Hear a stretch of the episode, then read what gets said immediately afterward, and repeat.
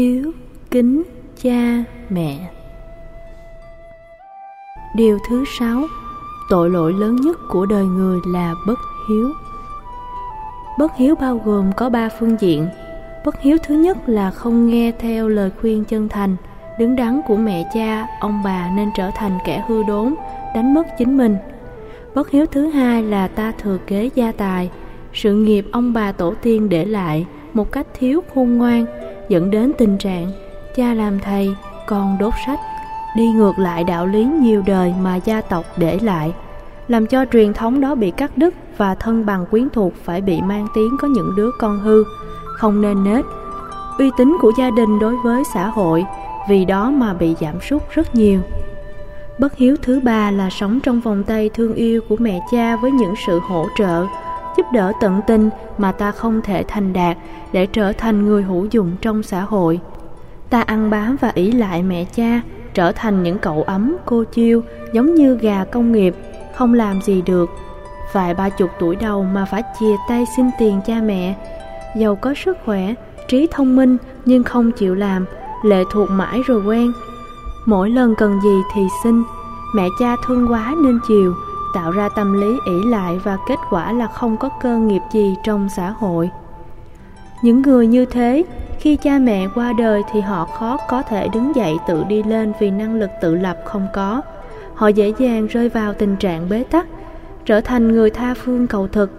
Đó là chưa nói đến những hành vi bất hiếu làm cho cha mẹ buồn, mang tiếng hổ mặt với đời, không dám ngước nhìn gia tộc, lối xóm, người thân ở trại giam K20, phần lớn phạm nhân nằm trong độ tuổi từ 14 đến 35. Cái tuổi lẽ ra có rất nhiều tiềm năng, sức khỏe để phục vụ, đóng góp thì họ lại rơi vào trong con đường tội lỗi, sai lầm. Nhiều anh chị ở đây tâm sự với chúng tôi, phải chi mà mấy năm trước nghe lời mẹ cha dạy thì đâu nên nông nổi này. Khi cha mẹ cấm phạt do phát hiện con cái hư đốn, không chịu học hành, lo ăn chơi đua đòi với chúng bạn, có những dấu hiệu sa sút về đạo đức. Có nhiều đứa hư quá bỏ nhà đi luôn, sống lang thang vỉa hè, đường phố như những kẻ hành khất. Bữa thì xin được tiền, bữa thì không, đói quá thì phải ăn cắp, giật dọc lừa đảo.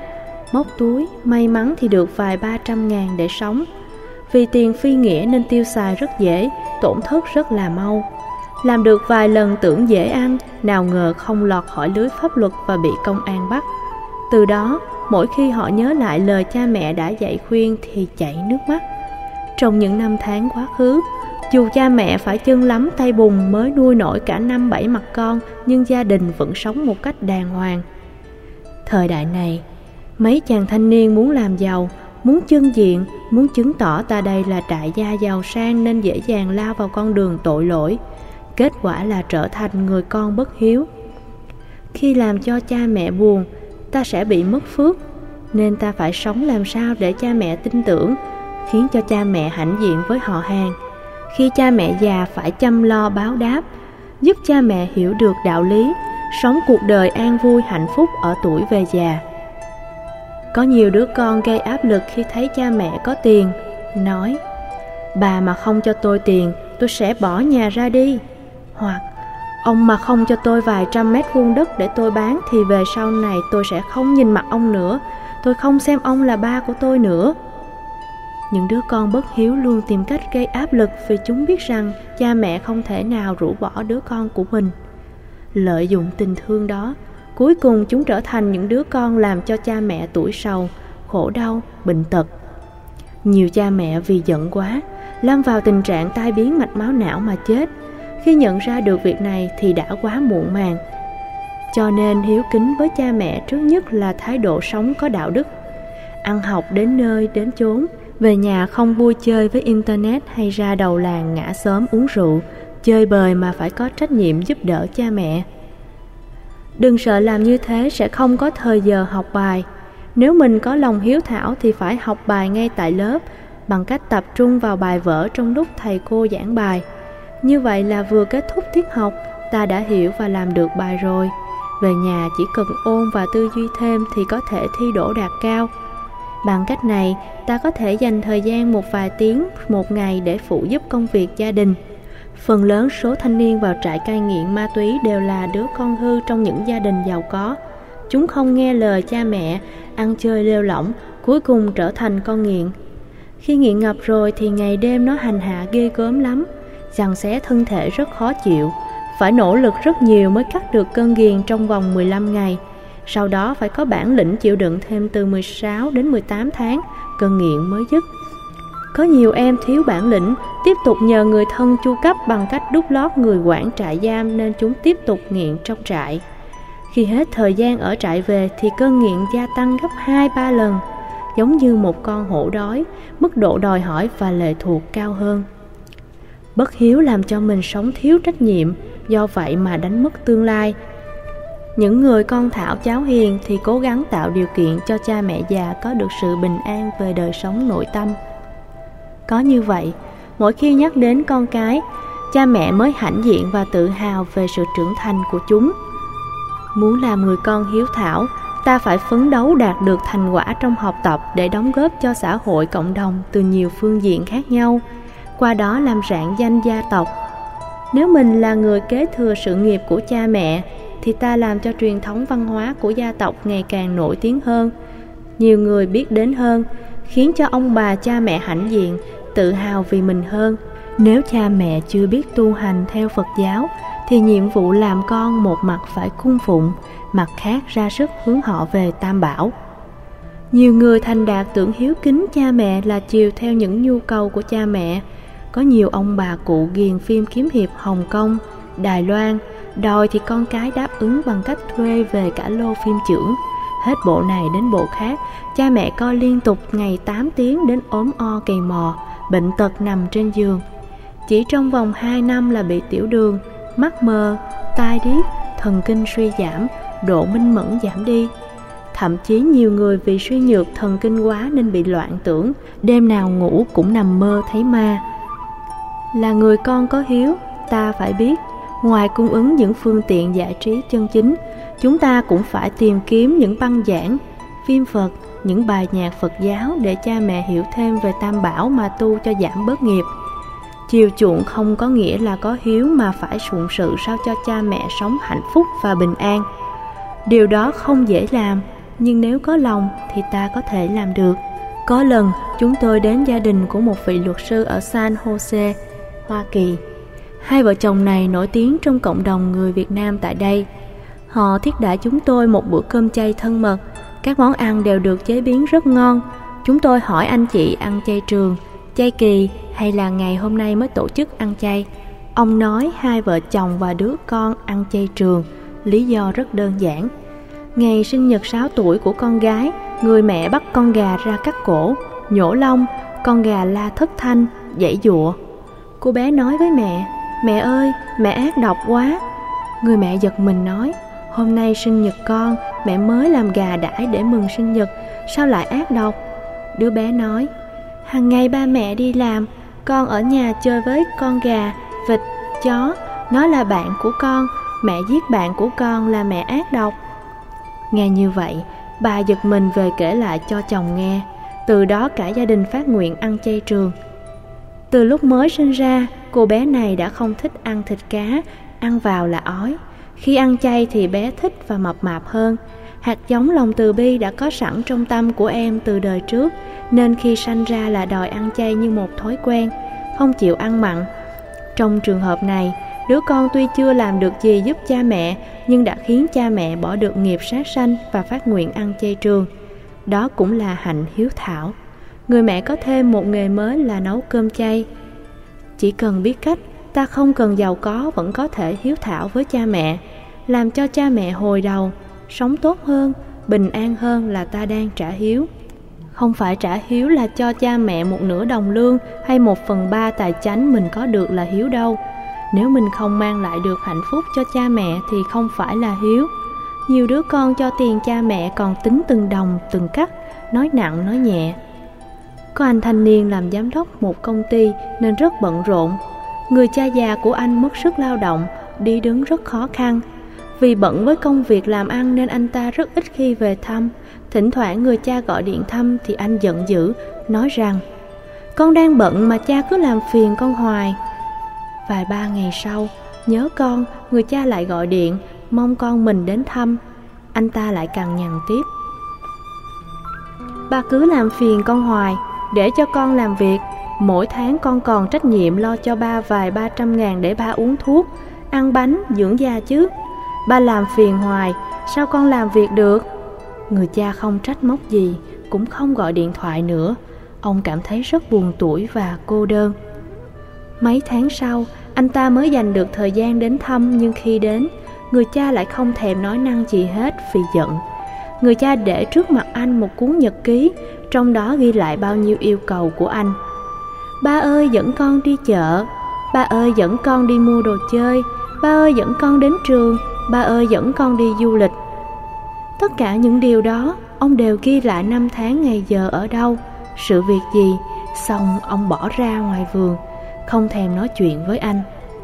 Anh ngồi lật từng trang sách mới thốt lên. Trời ơi, bất cứ lúc nào mình cần, dù là 12 giờ khuya, lúc đang giờ ngủ trưa, ba mình đều ngưng hết tất cả để chiều chuộng mình.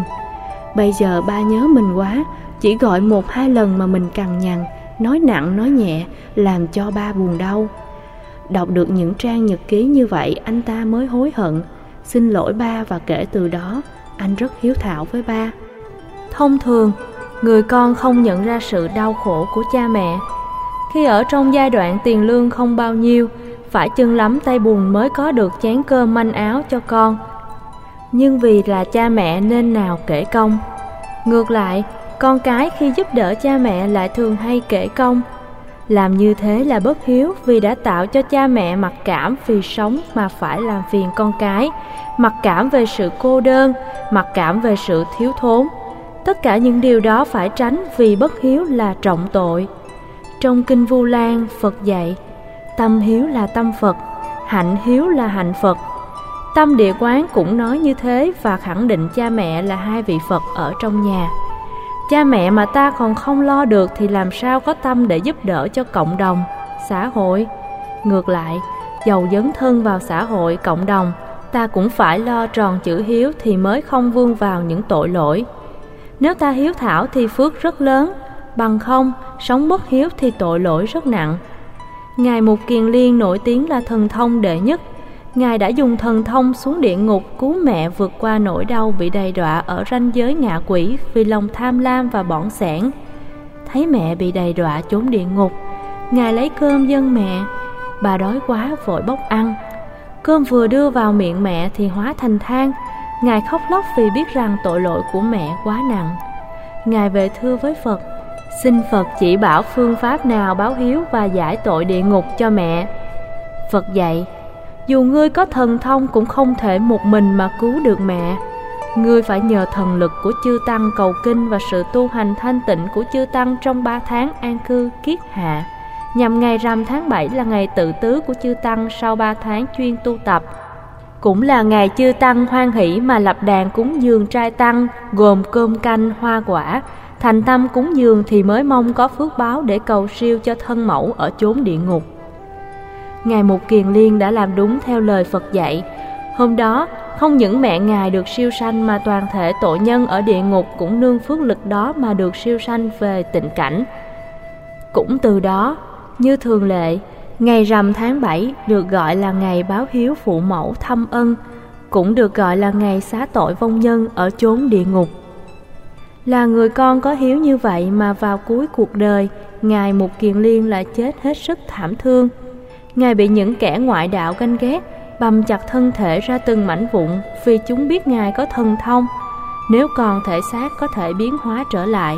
Lần thứ nhất chúng đến giết, Ngài sử dụng phép thần thông để tàn hình nên họ không phát hiện ra. Lần thứ hai cũng như thế. Trước khi những kẻ xấu trở về, họ đe dọa rằng nếu ông không xuất hiện, cả ngôi chùa này sẽ trở thành bình địa. Phật tử lai vãng xung quanh chùa sẽ bị giết chết hết. Vì có thần thông, Ngài hiểu được với tâm địa ác độc, bọn chúng có thể hành động. Ngày hôm sau chúng đến lần nữa, Ngài đã chấp nhận để cho chúng giết. Nhờ đó mà dân chúng ở vùng lân cận được bình yên. Ngài hy sinh bản thân xem như là trả nghiệp quá khứ. Rất nhiều người đau xót, thương tâm trước cái chết của Ngài Mục Kiền Liên. Khi hỏi Đức Phật thì Ngài nói rằng Trong một kiếp rất xa, mấy trăm kiếp về trước Một kiền liên là một người con bất hiếu. Ông thương một cô vợ trẻ đẹp nhưng lại rất ích kỷ. Khi bất hòa giữa con dâu và cha mẹ chồng diễn ra Cô con dâu ích kỷ này đã gây áp lực buộc chồng phải chọn một trong hai. Nếu thương cô ta thì phải giả từ và giết cha mẹ ruột đi Bằng không cô ta sẽ ly dị. Vì mê đắm người đàn bà xinh đẹp mà độc ác Nên ông đã chọn con đường bất hiếu. Ông đặt cha mẹ ngồi trên chiếc xe lăn. Vì cha mẹ già yếu, tàn tật lại bị mù Đưa vào rừng sâu. Đi đến mỏm núi có vực sâu Ông đã gài những viên đá ở bánh xe trước và giả từ cha mẹ. Sau đó, chính ông dùng tay lắc chiếc xe, đánh đập vào thân thể của cha mẹ để cho chiếc xe theo phản ứng dao động qua lại mà rớt xuống vực sâu. Trong lúc bị đánh, người cha và người mẹ đã la lên Con ơi, con ơi, cướp, cướp giết cha mẹ, con đừng lại đây, bà con ơi hãy cứu con tôi, con hãy trốn đi bằng không con sẽ chết. Lúc ông vừa nghe được những lời cảm động bi ai thì cũng là lúc hai ông bà rớt xuống vực sâu chết thành người thiên cổ. Ông trở về bị tâm thần luôn, khổ đau ngày đêm, không ngờ trước cái chết mà cha mẹ còn thương tưởng và lo lắng tới mình. Trong khi đó ông giả vờ và cài bẫy để đẩy cha mẹ xuống vực sâu cho rảnh nợ. Chỉ vì ham mê sắc đẹp mà ông trở thành kẻ bất hiếu. Ăn năn hối lỗi biết bao nhiêu mà Ngài vẫn còn phải trả nghiệp rất nặng là thân thể bị bầm những mảnh vụn. Ngài là người đã tu thành chánh quả, có thần thông phép Phật nhiệm màu mà vẫn không tránh được nghiệp quả xấu. Tội lỗi lớn nhất của kiếp người là bất hiếu. Đây là một bài học chúng ta cần phải suy nghĩ.